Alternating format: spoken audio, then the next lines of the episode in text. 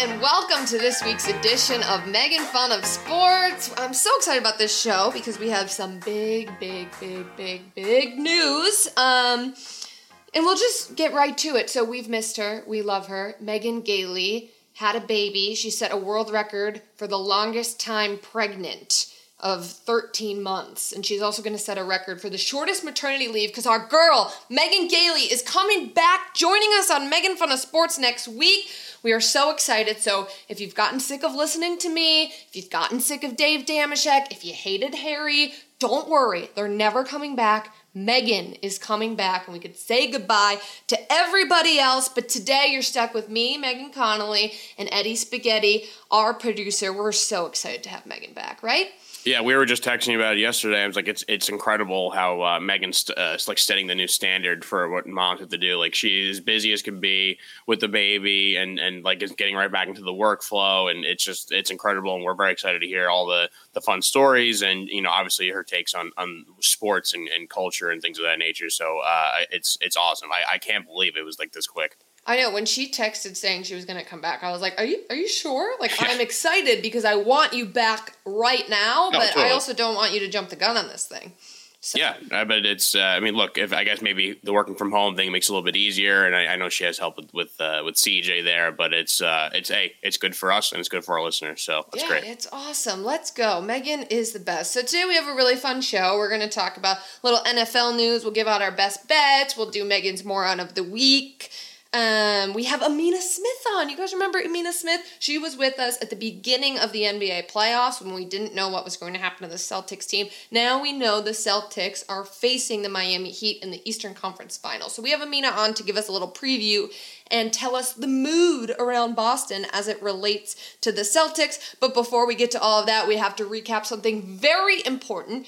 Eddie Spaghetti turned 30 and he had a birthday party in Malibu. Megan and I were texting, as we do. We text all the time. It's actually really cool because people ask me, How do you know Megan? And I say, Well, we do a show together. And they said, How'd you pick her? And I'm like, Well, we were set up. It was a blind date set up by Sal, and now she's legitimately become one of my like closer friends via text. So we're texting as your birthday party is going on. We're obsessed with Jada. This podcast is obsessed with Jada. So I was showing her Jada's Instagram stories. She made a cute little car- charcuterie board. I want to date Jada. I mean, she's like she threw you the party of the decade at this house in Malibu.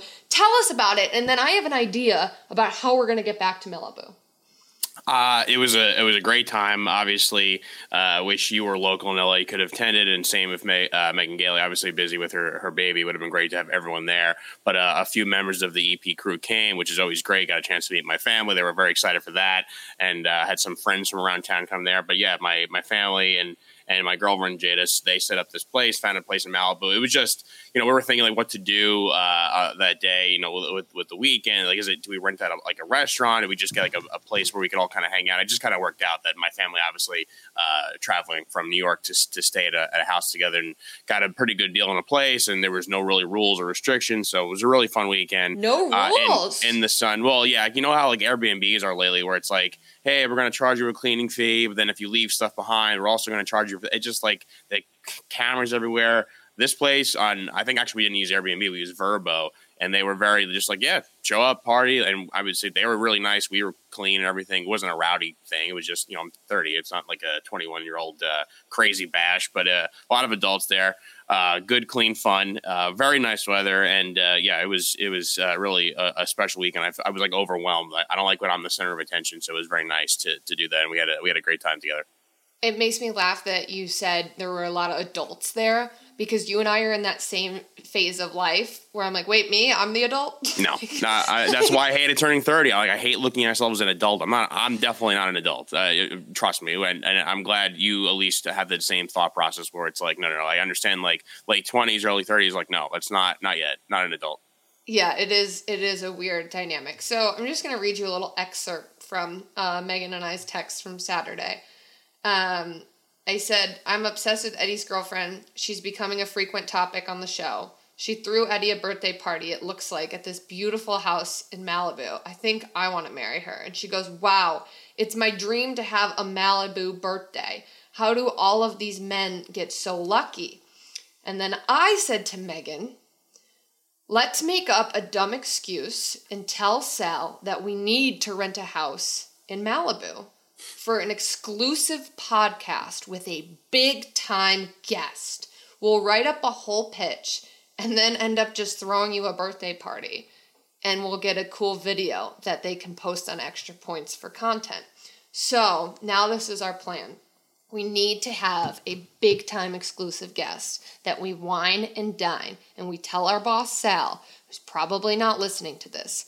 Maybe he is listening to this. Last week he told me that he listens while he jogs, and I don't think Sal does much jogging. So I think it's all a lie and that he's not listening. But let's come up with this pitch, Eddie, and we're gonna have a big time guest at a house in Malibu, but it's all fake, and we'll just throw a party. What do you think? Well, uh, Sal is a very physically fit man who works out at the Bay Club with us, so I have to defend him there. But he, he, he uh, yeah, I mean, we could, we, we should move out of the Manhattan Beach studios and just uh, have it, the, the Malibu uh, warehouse for, for extra points there. I mean, I was thinking too, as you were saying, even though it's not a real guest, like I wonder who the actual like white whale guest would be of the network. Like, is, is it someone in the Cowboys? Is it someone in the Mets? Obviously, I'm just thinking of who Sal roots for, but I mean Michael Jordan's always up there. But that would be like somehow we booked a, a like, major A plus plus guest, and like, like Tony yeah, the only Romo? Tony, yeah, but I feel like Tony would come on because like they're they're friends. So maybe I'm I don't know, but yeah, I mean Malibu is a great way to you know like the the, the guest only would do we it. could get Avril Lavigne. She lives in Malibu. I think like most of celebrities have places uh, over in Malibu, and I understand why. I mean, it's the great when when there's not the marine layer and it's not 65 degrees, it is the best place to. to so to see, you kind of threw a little curveball to me here because you're like, I think we should move out of the Manhattan Beach studio. Like, I live in Orlando, Florida. I think I would cut off my arm to be in Manhattan Beach, let alone Malibu. Like, I'll take anywhere. I think you are a little desensitized to Malibu because you're just so close to it. That's that's true, and I also I don't want to move out of the Manhattan Beach studios just yet because we are actively trying to get into uh, several Star Wars pictures, which I'm not sure if I want Ooh, to say about, but be an they, extra. De- I have a little Princess filming. Leia thing going on today. I know the listeners can't see, but I have um, these little these little hair buns. So I think today would be my day to to be a stunt double. Yeah, we are all trying to just like kind of walk in the stage and dress up as a as an extra of some in, in some Star Wars project, and we're all we're all dying to do that. Okay, well, um, keep us posted on that, and also listeners, if you have any special guests, any connection to anybody that could get us to Malibu, we'll invite you to the party. You're more than welcome to come. Okay, let's go through our best bets tonight by the time you listen to this, will this will be over. But the Celtics are playing the Miami Heat. I like the Heat in this one. I would just take the money line because the Celtics are a little unpredictable. Um, but as far as this playoffs go, this is my bet of the playoffs for the Eastern Conference Finals. You can get it on FanDuel. It's Tatum, Brown, and Smart average 70 plus points combined in the series. So if you do the math, that's just a tick over 23 points. It's like 23 and a half points, 24 points per game. They're both all averaging that. You can get plus money on that. So it's plus 145. That's my bet for the Eastern Conference Finals. Eddie, what's your best bet? Uh, I'll stick with that series and just give out a couple things I do like. I mean, I like the Celtics to win that series. Uh, they're minus 175 to win it, but obviously it's not the greatest number. What we do have, though, also on FanDuel is you have the series uh, correct score for three games. And I think Celtics up 2 1 is it's plus 138. I think it's a safe bet. Um, you know, like you're you're mentioning, like you know, there's a long series versus the the Bucks. Obviously, you're defending a guy like Giannis, who is one of the best players in the league, if not the best player in the league. A team that has won a title. Uh, the Heat are all rested, so I, I could see the Heat taking the game. But I think the Celtics are the better team. I think they're a more complete team, obviously, especially when they're healthy, and their ability to score is what's going to you know put them uh, a tick above the the Heat. I, I do think it'll be a fun series, probably a six or seven game series. But I think after three games, two one, uh, I do like the the Celtics there, and I could just go through some hockey bets I like too. I think some of these series are pretty easy. But uh, the Avalanche, no fun in betting them. They're the they're humongous favorite, and they should be. They're going to win that series. But another another after three, I think the Blues will steal the game. Uh, you get plus money on that uh, with with the the uh, Avalanche plus, uh, 112, Avalanche up to Blues one game. I think that's the one that uh, I would take. The Flames minus 194. They're going to beat up on the Oilers. They're just the, the more complete team. The Oilers uh, on the brink of probably breaking up this Draisaitl McDavid duo.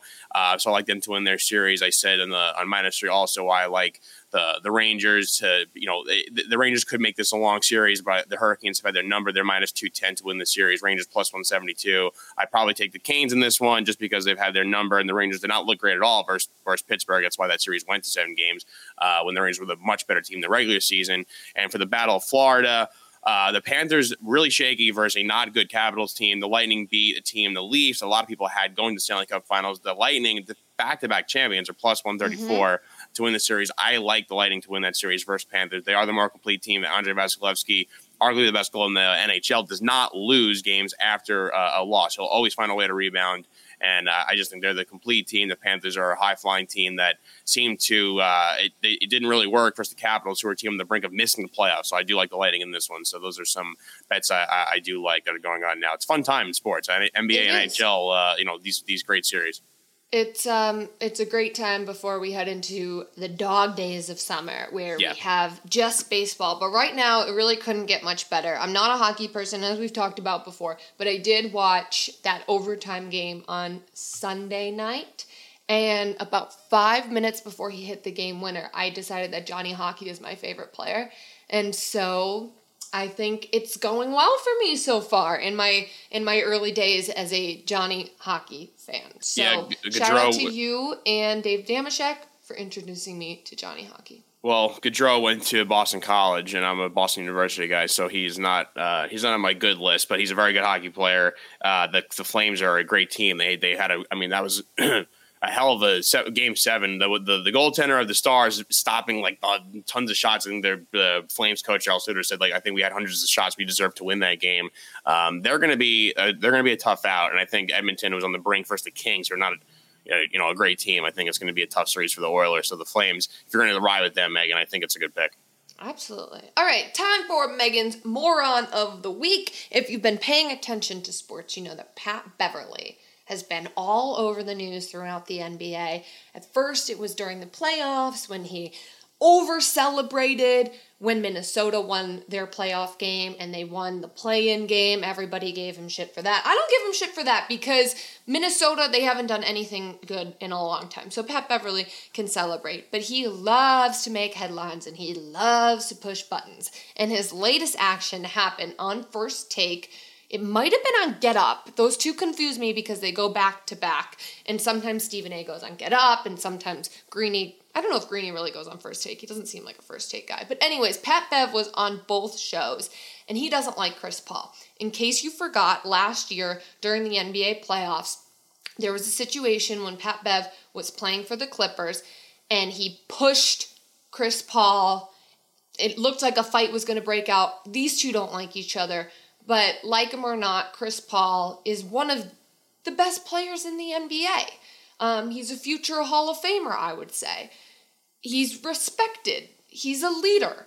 But Pat Bev has no respect for Chris Paul whatsoever. And he said so on first take. He referred to Pat Bev as not being able to play defense and referred to him as basically a cone, is what he said, a cone that you do drills around because he can't defend anyone, and said that he should get the Ben Simmons treatment.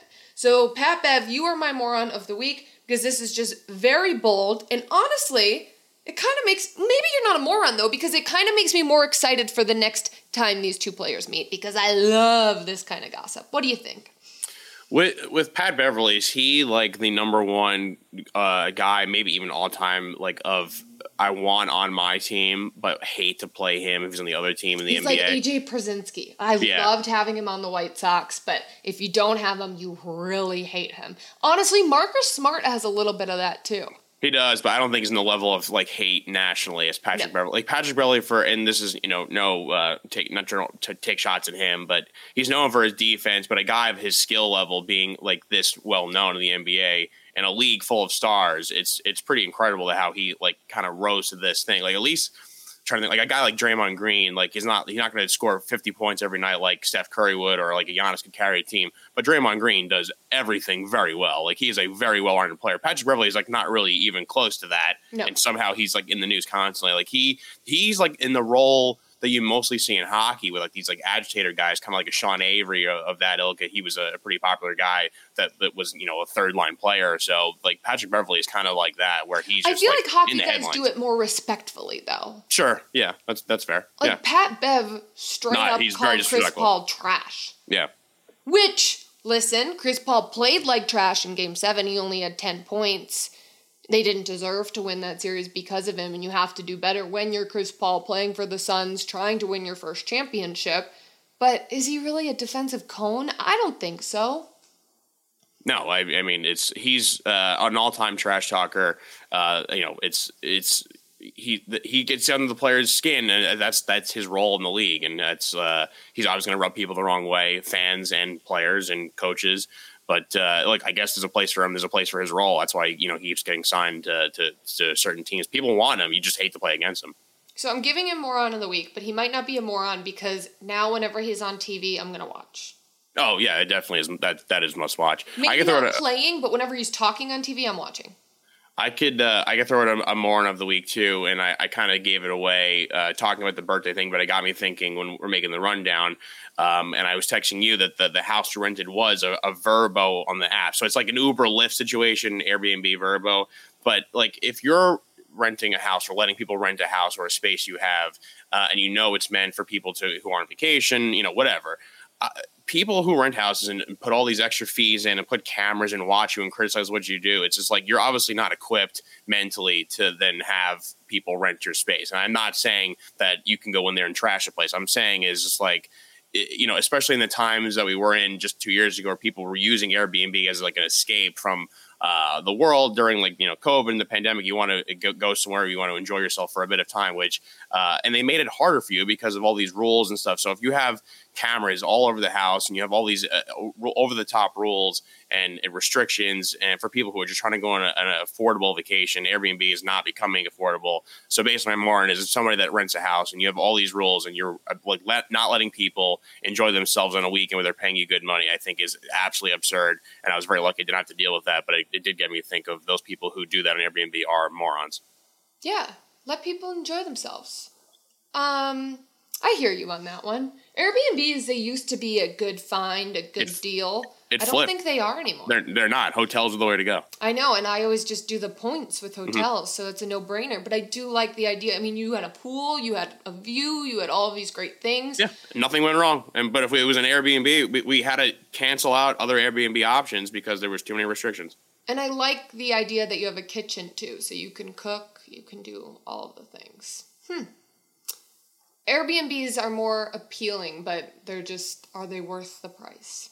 no, the, the, the, price, the the hidden cameras, the the extra fees for cleaning. Even though you're, you're if you leave a mess, they're going to charge you anyway. Mm-hmm. I've had I could do a whole podcast on bad Airbnb incidences where they would contact us after the fact. It's just it's insane. And like I said, hotels now are they used to be not the way to go. Now hotels are the way to go because Airbnb has just got too big for their britches. Well, I think everyone is trying to be like a landlord. Everyone wants an investment property, but the right. reality is not everyone's meant to have an investment property.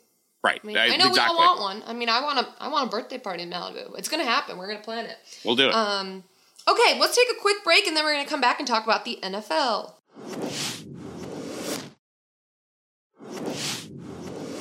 Okay, we are back. Oh my god, these quarterbacks in the NFL are so needy. Jesus Christ. First we had Brady, then we had all these guys floating out rumors about everything. No one is more needy than Tom Brady. No one. Absolutely nobody. But Drew Brees was in the news this week. He's no longer going to be at NBC, which he had one year. And we just saw Tom Brady get a 10 year deal with Fox. And after one year, NBC said, thanks, but no thanks, Drew. You weren't very good at this. Goodbye. So it makes you wonder is Tom Brady going to be good at TV when he goes to Fox? I know it's a different role, but still, you, you got to wonder.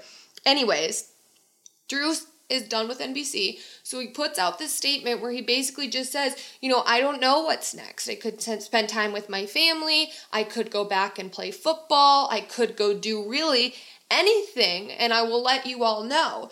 So now everybody kind of wonders like he's not really coming back, is he? He's got nothing left. But would someone sign him? I don't know. Maybe it's Drew Brees. Um, what do you make of all of this? I I just think these guys How much more attention do you need? How much?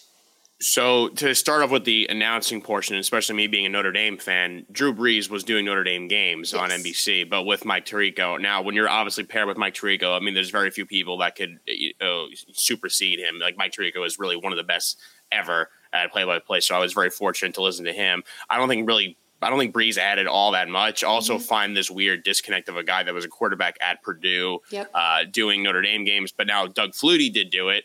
Um, but I found Doug Flutie a little bit more interesting. Obviously, he went to Boston College, but I, I, I found him to be able to fill in that role. Uh, so Brees was weird. He was pretty vanilla. He wasn't didn't really add too much. I thought maybe there's a chance of him being like a, uh, a Tony Romo light. Uh, obviously, Drew Brees, you know, uh, you, you're not a quarterback in the NFL for as long as he is, with kind of like his physical limitations mm-hmm. without being super smart. I'm like, he's going to probably break down these defenses, especially in college. Um, never really got that. It wasn't that great. And obviously, people seeing him nationally thought kind of the same thing. So now, if he actually was serious about coming back to the NFL, it, I thought it was a complete joke. But Martin did say something pretty interesting on, on extra points on, on Monday. And he was like, well, if he came back to the Saints, let's just say, the NFC South is like not like it's full of juggernauts uh, outside of Tampa, and you're like, well, even if Tampa struggles because they did lose some pieces, or if Tampa even wins the division, like maybe just because the NFC South is not that great, the Saints can somehow get into a wild card spot. And I thought it's pretty interesting. I mean, look, the, the, Falcons right now, their quarterback situation is a mess. Yeah. Uh, the Panthers, you could say the same exact thing. So, like, it, it, I, I, you know, if Drew Brees was a Saint, and they you know they made some nice moves in the draft too. The Saints they could I could see them finishing second, and and who knows what happens with you know old Tom Brady and, and the this kind of new looks Bucks team without Bruce Arians. So well, that's what I, you think I think too, it was a good point. There's gonna be a day. I know a lot. Maybe there won't. I don't know. I just keep I keep telling myself there's going to be a day where Tom Brady wakes up and he just doesn't have it anymore. It happened. Totally. To Brees, it happened to Peyton Manning, it happened to Roethlisberger. It happens to everybody. It just hasn't happened to Brady yet. Um, it's gonna happen. I still I still think it is going to happen. He is superhuman, so maybe it doesn't. But I think there is a situation where it makes sense, and you look at it. There's not a lot of great quarterbacks out there. I know Baker's gonna go somewhere. Jimmy Garoppolo's probably gonna go somewhere. But other than that, like you want Cam Newton? No, thank right. you. Um, yeah, it's not. I mean, who knows? I just am like, guys, can you just go away? Because if you never leave, I'm not gonna be able to miss you. Like Drew Brees we had the goodbye tour. It was wonderful. I like Drew Brees. He seems like a nice family man. He was on TV. He stole the show because of his birthmark and his hair coloring. He never really did anything for me on TV. But I mean, now maybe he'll be in the NFL again. I don't know. Jesus. I guess if the money's there, I understand it. But like, or the pickleball retire? tour. He oh, did. Oh yeah, he did. He did mention pickleball. I'd watch that. I love pickleball. I'd watch that. That'd be great. Pickleball's making a comeback. It's it's uh, it's awesome. It's better than tennis. It's, I mean, it's easier than tennis, but uh, I love it. Do you keep score the same way as tennis? Uh, no, I think uh, I don't believe so. I, I, at least I don't. But I have a pickleball set. I do play. It's it is fun. So I love to see Drew Brees try out a new venture. Although he doesn't want to, you know, maybe be a wild card for the Saints, but that's fine too. We should do a extra points pickleball tournament. We we have a set actually in our studio. Scott Holmes, the Grizz, bought it, and we were trying to go. So um, it, it, yeah, it'd be good. We'll train to maybe we'll, we'll, play Drew Brees. Ball. That could be our interview: is get Drew Brees to Malibu, play some pickleball with him. That's the that's yes. the way. Yes, honestly, I think we should do that, and then once he leaves, we'll throw the party. So that will work. Okay, um, so Drew Brees, we don't know what's going to happen, but that was in the news this week. The other quarterback that is in the news is Deshaun Watson. So we all know the story about Deshaun Watson and um, the allegations brought against Deshaun Watson. 22 women. Um, I don't know. This is probably a bad joke to make, but like redefine the all 22. I don't know. I don't know if we're there yet that we can joke about this. But, anyways, Deshaun Watson the ruling is supposed to come out this week on his suspension. So this brings a lot of questions to the Browns. How long is he going to be suspended for? Will it be five games? Will it be six games? Will it be eight games? What is it going to be? It's going to come out this week. And then the question is, what happens to Baker Mayfield? Is Baker Mayfield going to start for this Browns team? I mean, it doesn't seem like he really wants to, but is he going to have a choice? Do the Browns trust him to be in that situation? But then here's the kicker, and this is this is funny to me. If we can't laugh about this, I don't know what we can laugh about. Deshaun Watson, the week that all of this news is coming out, controversial news, it's going to affect his future, it's going to affect his team. he decides that he's bringing the offense to the Bahamas for a workout during this week. So obviously, this is an interesting situation because you bring in this quarterback that comes with a whole lot of baggage, and then he just says, "Okay, guys, we're gonna go to the Bahamas to have some team chemistry." Eddie, if you're in the team, are you going to the Bahamas with Deshaun? Megan, there, this is such a weird dynamic. There's like so much to unpack here because like he's meeting with the. I think they said in Texas he's meeting with, meeting with league officials this week. So it's like okay, you're gonna. He may know his fate or what the the, the punishment is. Uh, I think we're all hoping it's it's quite severe. So now let's just put, your, well, put ourselves in the shoes of a Browns offensive player who gets the invite. Well, number one, I don't know. I mean, we don't know the list yet. Maybe it's leaked now of who has been invited, but I'm positive there's still some people on the offense who are like, no, I'm kind of like Baker. I think what happened to Baker is a, is a, is pretty bad. I think he didn't get a he got a kind of a raw deal. He was he was injured last year, and you're feeling that way. Also, bringing a guy like Deshaun Watson, who obviously is a lightning rod of of, uh, of takes because of, of his past. You might feel weird about that. So you're like, okay, so now my guy that I did like is kind of being ousted in kind of an unfairly way. Now you have Deshaun Watson coming in, who some players may not respect or want to play with. So you have that to deal with. So mm-hmm. now he's meeting with the league. Now he's bringing them down to the Bahamas, and he's like, "All right, we're gonna, I'm going to pay for. We're going to come down there and work out."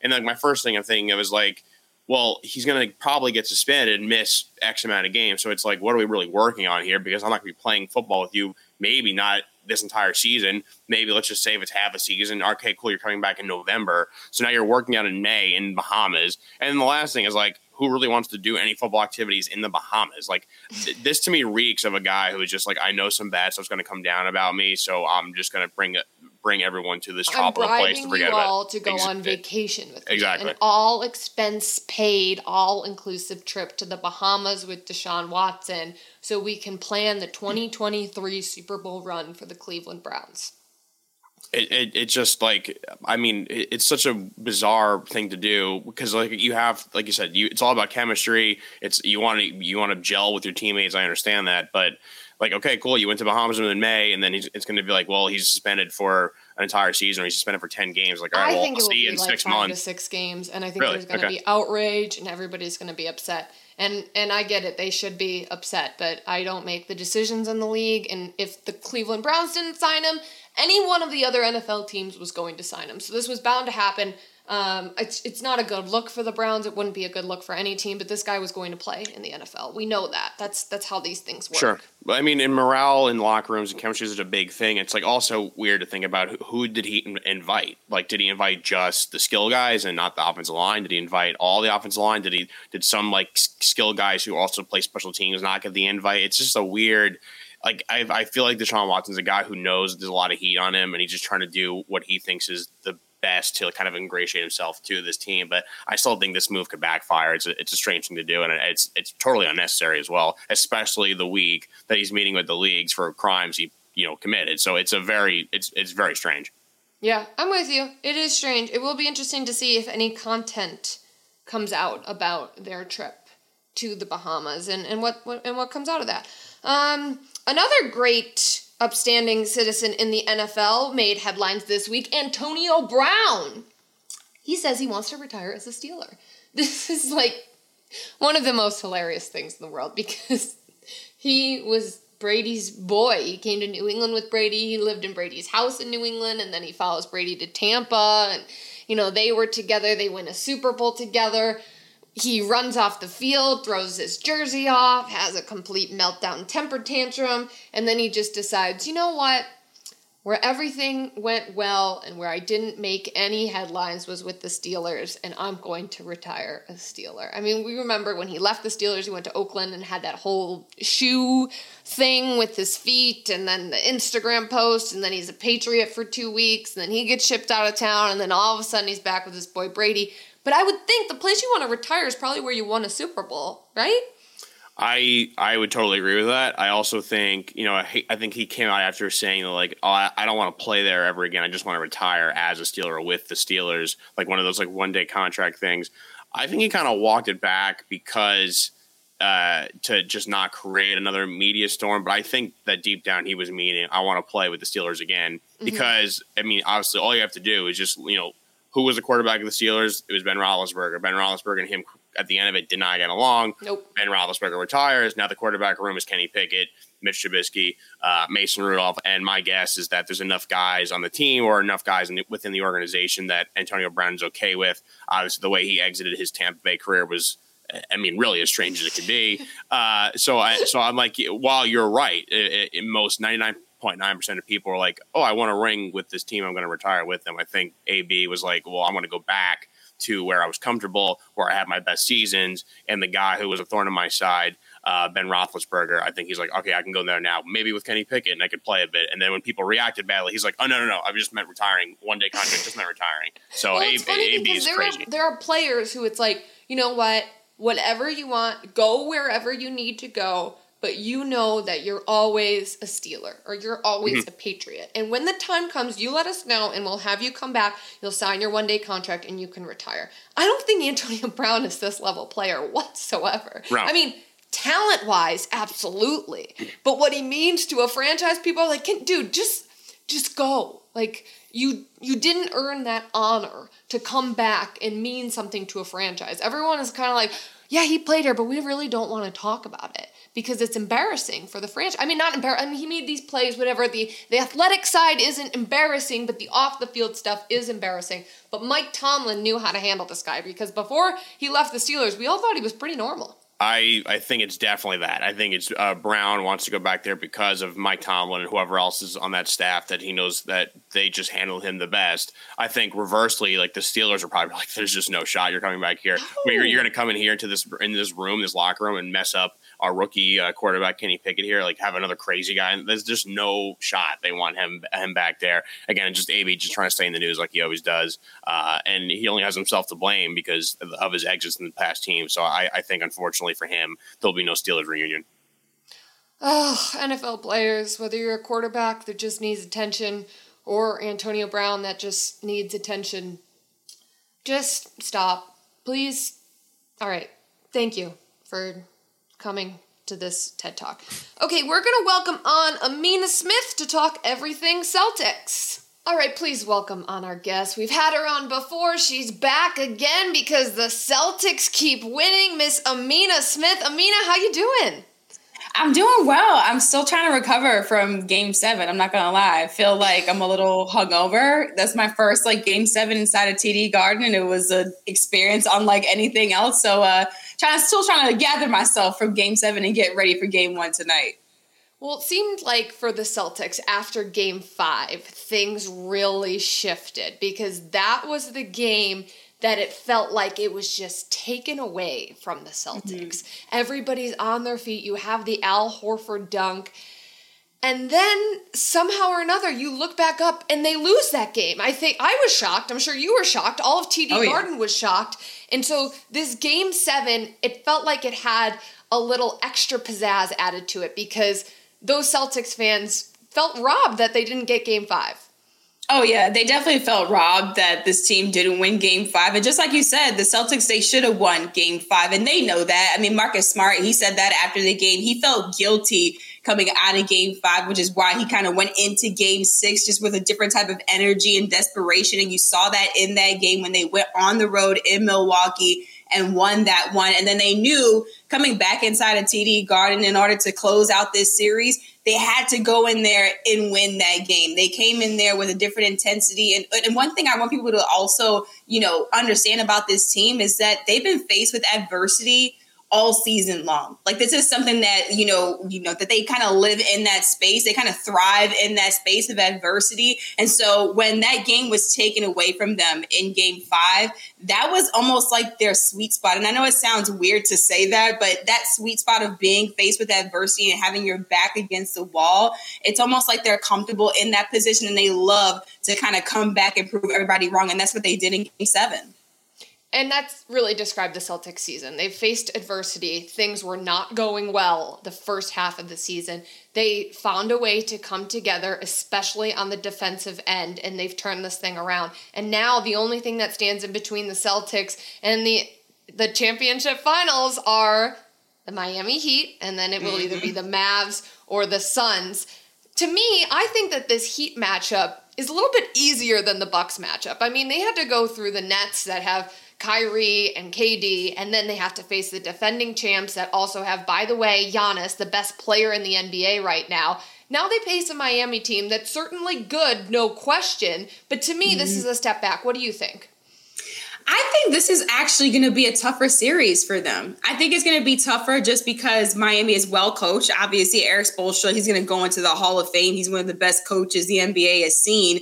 And then you also have Jimmy Butler, who's clicking on all cylinders. Like he's going to go out there and get his. But don't forget, you know, this Miami Heat team is very deep as well. Tyler Herro, Duncan Robinson, Max Strus is out there putting up numbers as well. Bam Adebayo, that big body in the post, being in the paint. That's going to be a huge huge presence for the Celtics too once they go against them in game one. So I actually think that the Celtics facing the Miami Heat is going to be a little bit more of a difficult task because when you take a look at the Bucks, they were missing Khris Middleton. And you saw in that series, although the Celtics they went back and forth and it was a heavyweight battle between the Bucks and the Celtics, you know, the Bucks really missed Khris Middleton and the offense that he provided for that team all season long. It's going to be a completely different story with this Miami Heat team. This is a team that pays attention to detail. They know their personnel. They're going to be prepared down to a T. And you know, Ime Udoka and all the guys on the Celtics roster, they know that they're up against a different beast in the Eastern Conference Finals.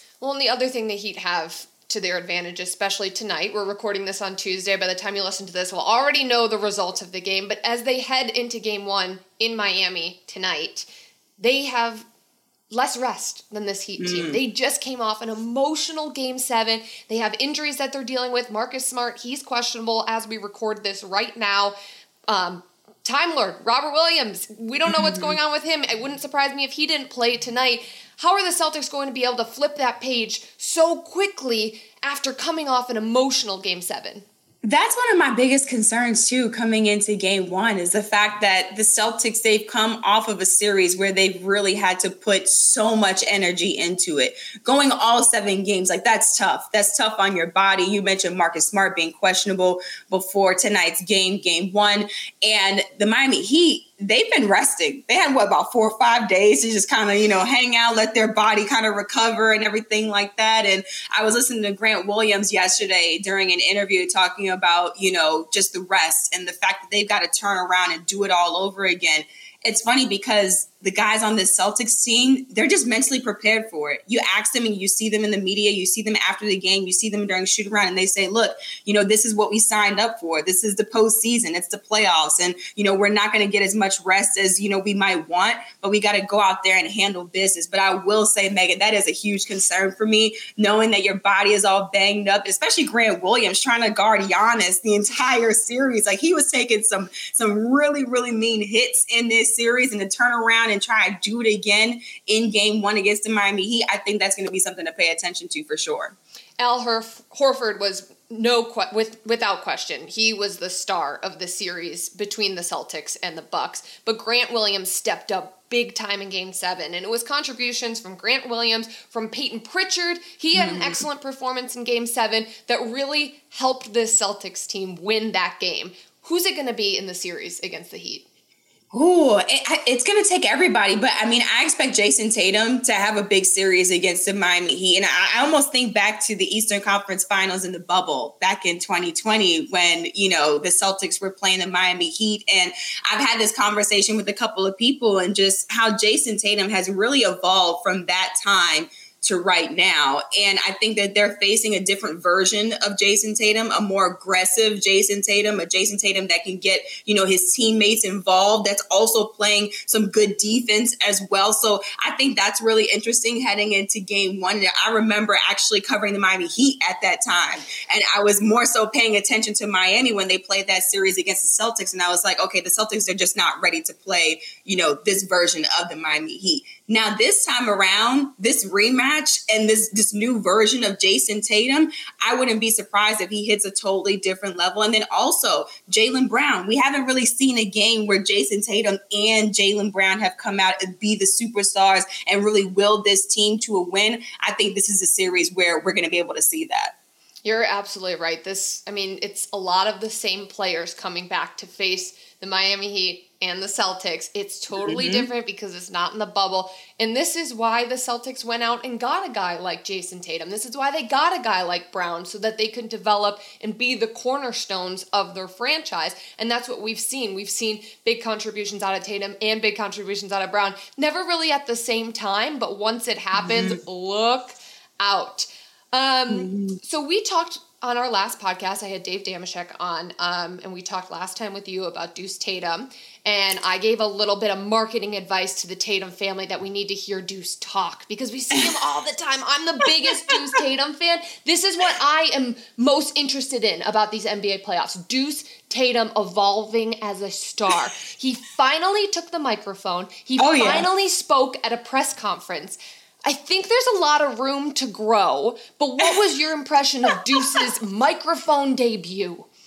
I'm not gonna lie, I was actually sitting inside a TD Garden watching that press conference live, and I was sitting on the edge of my seat because I'm like, I'm like, wait a minute, are we gonna get words out of Deuce Tatum after a game? Is he gonna take the mic and say something?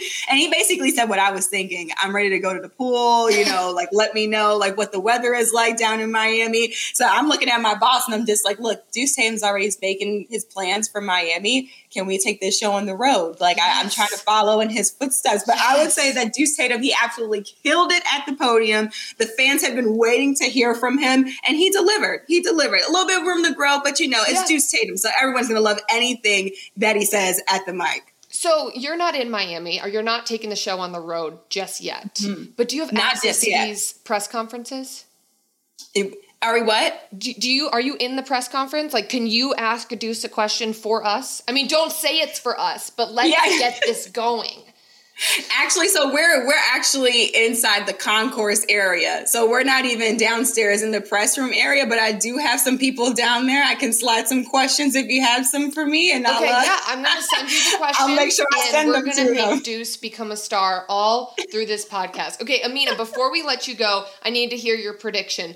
Celtics, Heat, how many games? What are we looking at? Oh man, this is so tough. I'm like, eh, because I feel like this series is so even between the Celtics and the Heat. I feel like it's going to go all seven games, just the coaching matchup, also the player matchups.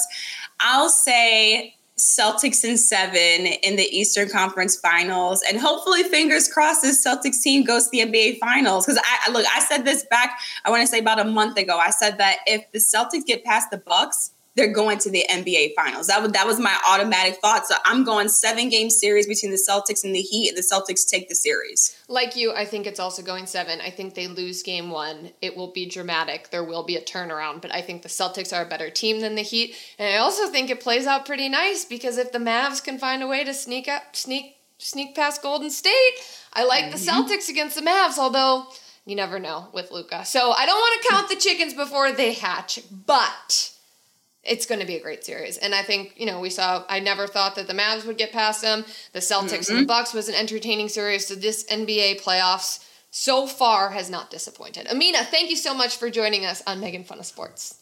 Thank you. All right, Eddie. Amina's awesome. She's really the best. Um, I'm happy that we were able to have, have her back on because when we first had her, I was kind of like, ah, oh, the Celtics going to get past the Nets, and they did so without a problem. They swept them, and you know, there were a couple moments, especially after game five. I didn't think that they would advance to the conference finals, but here we are. So thank you to Amina for coming on. Eddie, what's your take on this series? Well, well I, I mean, yeah, thanks again for Amina for coming on. And, uh, you know, it's funny, like, just thinking about it, like, preseason, if you're like, oh, the Nets, I mean, the uh, Celtics are going to go in and they're going to beat the Nets in a series and they're going to go beat the Bucks in a series you're like, well, that team, this Celtics team is going to win the title because uh, it's it's just two, beating two these two teams that were the favorites basically for the East to bet on. Uh, I'm sure the 76ers got their odds are pretty high up at, at, some point too. But the the KD, Kyrie, Nets, and then you go and beat Giannis, the arguably the best player in the league. It's it's mm-hmm. incredible, which is kind of like why, as a non-Celtics supporter, I do want to see them succeed because I think just overcoming the obvious and NBA kind of has that issue lately of the same old, same old win. So I'd love to see this uh, this young Celtics team with the first year coach go win there. And I think uh, in terms of betting, I, like I said, I, you bet the Celtics in this one. I think two one after three games. Bet that also on FanDuel, but I, I do like the Celtics to win this. Uh, and you know we'll, we'll, get to the finals. We'll, we'll see that on the other side. But I think right now, I think you feel pretty good about betting the the C's. Yeah, uh, the I have to bet the C's because of marriage. So I I have to. I'm legally obligated. But actually, in my vows for my wedding, I, I told my husband that I would always root for the Celtics. So now I have to. I mean, I will root for the Bulls when they're playing the Celtics, mm-hmm. but if the Bulls are out, it's it's Celtics. I've actually I've become a fan. I I have. I know. I was listening to Boston uh, Sports Talk Radio yesterday, which is a time in itself. If you've never done that, I don't know if I recommend it, but it's an experience. Um, Felger was on there and he was going on about like, oh, you can't be a fan of this, you can't be a fan of that. I don't have any rules for fans. Like, be a fan of whoever you want to be a fan of. Because he was saying like, oh, I moved here to Boston, so I'm not a Celtics fan because I'm from Milwaukee. You know, I'm from Chicago and I love my White Sox. I love them. I really like the Bulls. I don't love them as much as I like the White Sox. I'm not a Bears fan. I've become a Patriots fan. You know, like root for whoever you want. Life is weird. It takes you on all these twists and turns. I don't think you necess- there's not like a a handbook that says you have to be a fan of the teams where you're well and also you're allowed to recognize just great sport feats like again like i'm a knicks fan i have no love towards the the city of boston's their, their teams but I could also recognize like what the Celtics did beating a team like the Bucks and Nets. Like I just said, these are two teams that most people are picking to represent the East, and they have these megastars in their team, like all time NBA players. And this is no shot against Jayson Tatum, who's a very fine player himself. He is a, a, star, but maybe not on the level of Giannis or, or KD. You know, when fully healthy, and and and you can also add Kyrie in so there. you well. can say that to me if I if I said that to my husband, he'd be like, "Stop."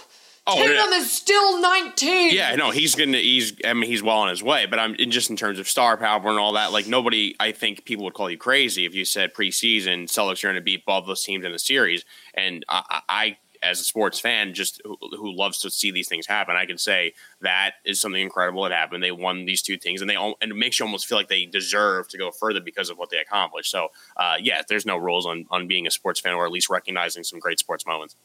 Root for whoever you want. Shut up, Boston Sports Radio. I'm just kidding. I, I listen to them, even though sometimes it's not it's not. I work for them. You did. You did yeah, work for yeah, them. You yeah. worked for the Felger and the Mazz. Yes, I did. Um, sometimes if I miss Boston, I just listen so I can hear the calls, and then I hear a couple of Boston accents, and then I'm good, and I turn it off. Um, okay, so your Mavs, because Eddie gave out that pick about three, four weeks ago that he liked the Mavs as a sleeper. They advanced against the Suns, and man, this game seven was a letdown. We were all excited. Oh, it's the best thing in sports. Game seven, game seven. And we had a great one with, well, I don't know. yeah, the, the Celtics, that game was great. It was entertaining until the end. They were like 20 points up with three minutes to go. Then, then we were done with it. Mm-hmm. But man, the next game, the Suns against the Mavs Woof! Luka had as many points as the entire Suns team at the half with 27 points. This was a complete blowout. We all thought this was the year that Chris Paul was going to win a championship, and he just did not show up. And it wasn't only him. Booker didn't show up either. Ayton got benched. No one really knows why he got benched. Eternal, apparently, there's some internal conflict. But the headline that comes out of this is Chris Paul says that he's not retiring because he's addicted to the NBA Finals.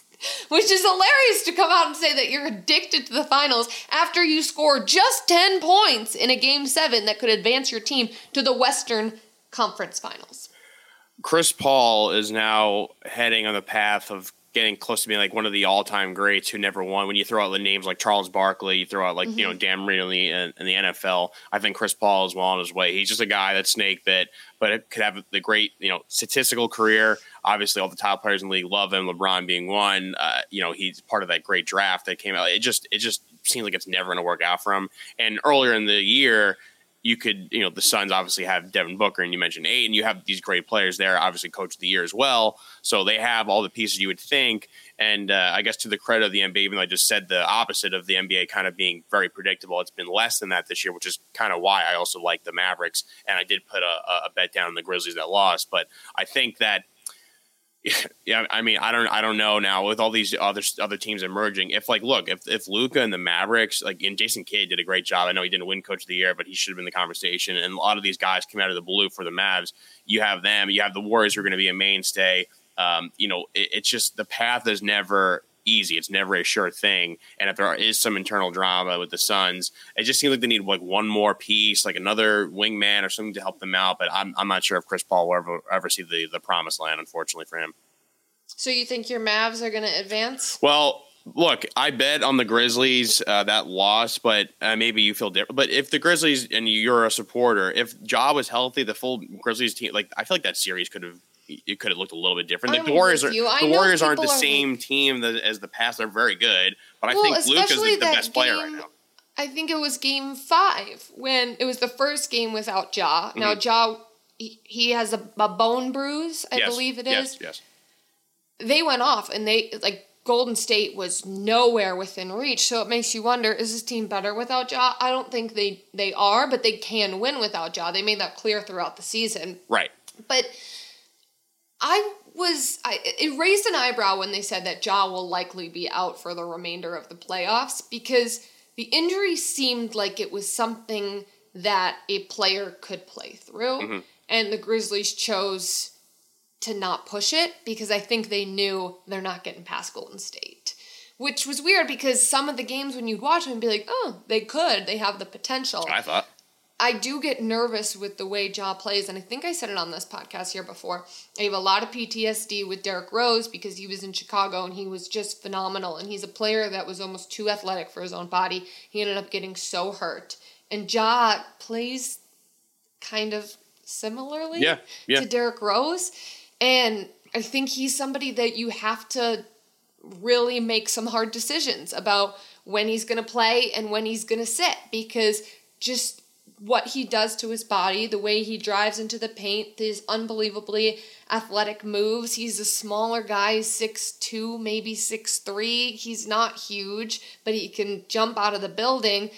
I think they got to be careful with him, and they know that this wasn't their year. So I think that's one of the reasons they they sat him. Now I have no inside information. I don't know. That's Sure. just what I think.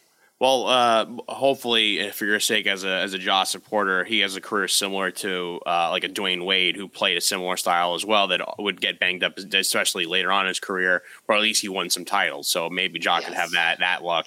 Um, but I, and, and actually, another good point too, talking about the you know the Chris Paul thing. Will ever reach it again? Having the Memphis Grizzlies is going to be around too with Ja when healthy. But um, and then yeah, it wasn't wasn't game one also like a two point game. So I I mean like yeah, the Grizzlies could have been in it. So back to Luka and, and winning he has like that just that killer instinct uh you know and i was like watching that game like that one like that crossover step back three and just like stare the guys down. He's like smiling at players. Like he he's a he's a killer on the court. He's the best player i think going right now in the in the, the in the nba so i I'm, I guess I'm smarter in a sense that I put that I said that to, to place that bet because I think if there was a year the Warriors would be I guess beatable. I think it's now. I think Luka is hot. Jason Kidd's doing a great job. Like I said, they have. It seems like the Mavericks have like just the perfect guys doing their role on that team. So I, I think that it definitely could be. And the, to me, the Grizzlies showed that they're beatable. So I think that yeah, the Mavericks. Uh, I think they could do it. I think the Mavs can too, but I kind of hope it's uh, Celtics, Golden State, because as I've said so many times in the show, the number one storyline I'm interested in is Deuce Tatum, and we could just see him completely take the crown from Riley. Curry. I think nationally, people probably want that. I think Luka. the networks definitely yeah, yeah, that. which stinks because like Luka is a big star, but I think unfortunately for him is like the the you know I mean Steph Curry is probably you can't argue with Steph Curry how popular he is, so I think that's definitely what they want. Although it's funny is that um the, another Mavericks Heat finals because that's the only the only time the Mavericks have, have won has been versus the Heat, which would be another uh, series of that. But I, I think I'm probably I'd, I'd I go just based on my the what I've said bet wise. Uh, I think Celtics Mavericks, but I think yeah nationally America would love uh, Steph Curry versus uh, the Boston Celtics. So if you want to put in a bet for the NBA Finals MVP, here's what we got: Steph Curry plus two ten, Jayson Tatum plus two seventy. I like that a lot. Jimmy Butler plus 550, Luka plus 700. I'm putting that in as soon as we get off the air.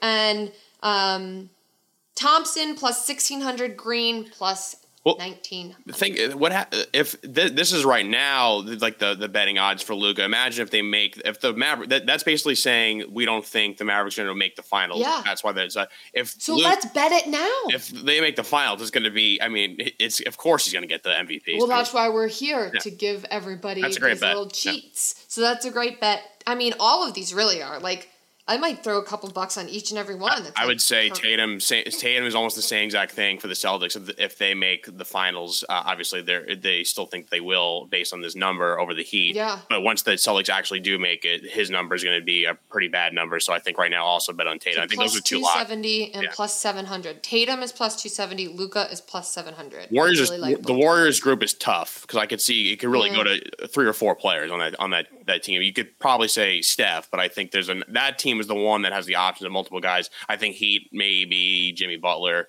but I but I think the Warriors is the toughest one to bet out of those. But I think Luka Luka is the bet to make for sure. At plus 700? Yeah, heck yeah. We, we could buy a Malibu house if we hit this thing. yeah, right? yeah, so we put everything into that bet. Yeah, Yeah, let's do it. Drew Brees, come on over. We're playing pickleball. Okay, we'll close out with some baseball talk. Athletes, people, anybody applying for a job, anybody who wants to accomplish anything in life, please, please just go back and look through your Twitter. There's little apps that you can download that clean up your Twitter accounts, and then you won't end up like Nestor Cortes. His old tweets resurface, and he leaves he leaves Twitter because he had some racist slurs come out on Twitter. Apparently, it was old song lyrics. lyrics. Yeah, This happens all the time, and this is not new. Like I know people are, like, oh, it's a new age of social media. Like this was this five, ten years ago, okay, but now it's like, guys, come on, everything is Googleable. I mean, my high, my college coach used to always tell me because I had a terrible running career in college. It was great in high school, sucked in college. And when I'd be pissed after a race, she'd be like, "Listen, bad races happen, but the results live online forever." And she's right; they fucking do. So delete your goddamn tweets, people. that I mean, this could also be another Megan's uh, more of the week too, because like whoever is exposing Nestor, and maybe I'm biased Yankees fan. And look, I'm not trying to give him a free pass. Obviously, you, uh, do everything you said, clean it up. First of all, just don't tweet that stuff. I don't think Nestor meant any harm by it because he was just tweeting out lyrics, and uh, he seemed like the most fun-loving guy ever. And he did the right thing. He just deleted his Twitter. He's like, I don't want to be a bad influence. Like everything he said about it after the fact was just spot on like good job of cleaning it up. I think hopefully this news story will pass and people will kind of forget about it. But like uh, as a Yankees fan, watching Nestor Cortes become like I mean, the guy has like a one ERA. He's un- unbelievable for the most unassuming athlete you could probably ever see. The guy with his like mustache, he's a little chubby, a little overweight guy. Uh, he's just so fun to watch him. Even like in the dugout, he, he has this thing going on where he like just eats apples like while Mhm. standing on the on the uh, next to the bench there. I mean, he's just like the coolest guy. So like whoever's going after him and trying to expose him, like I don't know why people have to do that. Like yeah, people are dumb. They're young. They're in high school, college. They make dumb mistakes. Like stop trying to expose people. Like what do you get out of it? Like he's not a bad guy. He's he's a great story to, to follow in baseball on baseball's best team. Like I, I just I'm, again I could be biased as a Yankee fan, but just leave people. It goes for any athlete. Leave him alone. It, the guy was he was young and stupid doing lyrics. Like it let him. I don't know. I don't know. Maybe I'm wrong, but I think that's uh, it's a weird move. The cancel culture will come from any for anyone. I mean, they could come for me. They could come for you. They could come for literally anyone. Your Yankees beat up pretty bad on my White Sox this weekend, but um, still early. Oh yeah, Still I'm, early. I'm not going to get too caught up in May baseball. I think your team's going to be fine. I think so too. Um, Albert Pujols made a pitching appearance for the Cardinals. Do we think other sports should swap? I- I was think thinking it'd be about- really funny if like they let the kicker throw one pass in a meaningless game. That might be kind of fun, right? We've seen punters. Th- yeah, Johnny Hekker comes to mind, a guy throwing passes. But I feel like this happens in baseball. So well, it's like that's the weird thing with baseball is like they're so afraid of overusing pitchers or just even Mhm. using pitchers, even throwing a few pitches because everything they do, even if you throw ten pitches, it's like well, you're throwing you can't throw for the next day because they have these guys on these counts and they have them on which days, which batters, all this nonsense. Baseball pitchers are the most coddled group in sports Oh, right now. God. So they're like, all right, Fat Albert Pujols, please come in here. By the way, if you watch that game too, where he pitched, like the, he is the slowest guy in all of sports. Um, but he, they put him on the mound, and his ERA is like 36, obviously giving up runs, whatever. but it's like I, I don't I don't love the idea of like oh the, these pitches are so important we can't use them. Let's just throw in our, our like DH or throw in our first baseman just to waste time in there. It's like it makes the game weird, and also it's yeah, like it doesn't help a struggling sport. It, yeah, it does. Yeah, and you're and you're just the over the, the over coddling of the pitchers is just it's insane to me. But not to make this more of a, a, fun conversation. But like I'm sure guys in hockey have played goalie a little bit growing up. If you're getting blown out seven nothing and you want to just take out the goalie and maybe have a backup injury, they could probably do that. Put the pads on. Um, but like yeah, then yours is a good one of, of, of punters or kickers throwing passes. But we don't see enough swapping. I guess you really can't do it in, in the NBA, but enough swapping like totally different positions. Like we don't we'll never see pitchers play infield. Like they just, again, like no. it's one of those weird things that like pitchers are on this level by themselves of like, well, you can't do what we do, but we're not going to waste them tonight because they're too important. So have Albert doing that is to me is it's such a it's it's so weird. Well, I remember playing softball growing up, and maybe it's because I like attention, but I always wanted to be a pitcher just because, like, you know, you're you're the star, you're the center of attention. Mm. But I felt like so many people wanted to be pitchers, so we'd all have to to rotate like that. But um, cornerbacks and receivers too. Like uh, every college, like we like college football. Like the, you, you, could how many every guy that plays receiver probably played cornerback for his high school team, and yep. maybe even early on in his college career. We could have some guys, uh, you know, play both sides of the ball. You know, Charles Woodson comes to mind too from ways ways ago. Like that could happen. That could be that would be fun to see that. But it, it's yeah, my disdain for pitchers in current day baseball is uh, obviously pretty pretty obvious right now. What I didn't realize, but I was watching the White Sox last night and they said on the broadcast how down velocity is for fastballs this season. Mm-hmm. I think the top guys are topping out at like 94. No spring training, or in spring training. They're not fully healthy yet, which is kind of what I said like when I defended Gerrit Cole back a bit. Like that obviously yeah. did put them off. Um, they're not pitching tons of innings at all. They're getting blown out. They're getting pulled out way, way, way early, where it's like not even enjoyable going to these games. All these bullpen matchups and just kills time. it's there's so many issues um, when with baseball. And then adding to that is like the the balls are, are the most dead balls ever. Um, uh, you know, with the Yankees, their home run hitters, Giancarlo Stanton and Aaron Judge, they're like velocity, their exit velocity on these the what they're hitting is incredible. And if they weren't at that such of a high rate, like they're you know leading league in home runs, they wouldn't have those home runs because of how dead these balls are. It's it's I mean baseball stinks. It just stinks. I know it's so sad, but I do have some really exciting news for all the fans who care um, especially those White Sox fans out there. I love, love, love the White Sox. 2005 was the best year of my life because that's when they won it all. And about three weeks ago, I was on my phone and I got a little Twitter notification, and it turns out Ozzie Guillen followed me on Twitter, which oh. is a top five moment in my life. Just him following me alone. But now, whenever you get like those specific followers on Twitter, I don't know if this happens to you, but sometimes I think in the back of my head, like, oh shoot, like Ozzie saw I tweeted this or like Schefter saw I tweeted this, I better be careful, which um, it, it does creep in my head every now and then that Ozzie is watching me. But before we found out that Megan Gailey was going to come back so early, I was considering sliding into his DMs. I think Megan might be able to be the one to talk me into doing it. But um, Ozzie Guillen could be a guest on the show in the near future. That would be absolutely incredible. He was a part of uh, like he's the most electric coach you could. I don't know why he followed me. He follows like fifty three people, and I'm one of them. maybe he, he knows you're a White Sox supporter. Maybe he likes. Maybe he's a wrestling fan. Maybe he likes the you know uh, he likes. Oh, I hope he's a wrestling fan. Yeah. I would love to have him on. Ozzie Guillen was awesome. He's a, he's an electric personality. He would be an all time guest. I think I have to do it. Even if he doesn't answer, it's like at least I tried, right? But I will, well, yes, but I also too don't if you th- overthink what you're tweeting, like just let it fly. Like don't worry about what Ozzie looks. Just yeah, don't think about Ozzie. Don't change who you were because that's that's how you got Ozzie in the first place. I know. Wow, it really is. It's quite the moment. Just childhood me would really, really lose my mind. Okay, so you guys, this was a really fun show, but before we go, I just have a little tiny request for all of you, and hopefully we can make this into a segment. So, Megan comes back next week. We can't wait, and I'm sure everybody has a million questions for her baby questions, questions about breastfeeding, questions about whatever they are. Um, DM them to Extra Points, the Twitter, but don't say why. Just like, just don't set up the question. Just ask a question about breastfeeding or ask a question about childbirth. And then we're not going to tell Sal, we're not going to tell Dave, we're not going to tell anybody. This is a, a little secret between all of us girls here and Eddie, and we want to get their reaction to see what these are. Eddie, don't spoil it. Oh no! Don't tell them. Still trapped. Um, I just really want them to all have to read questions about childbirth. So, and then we'll ask Megan those questions on the show. It'll be a little fun game that we play.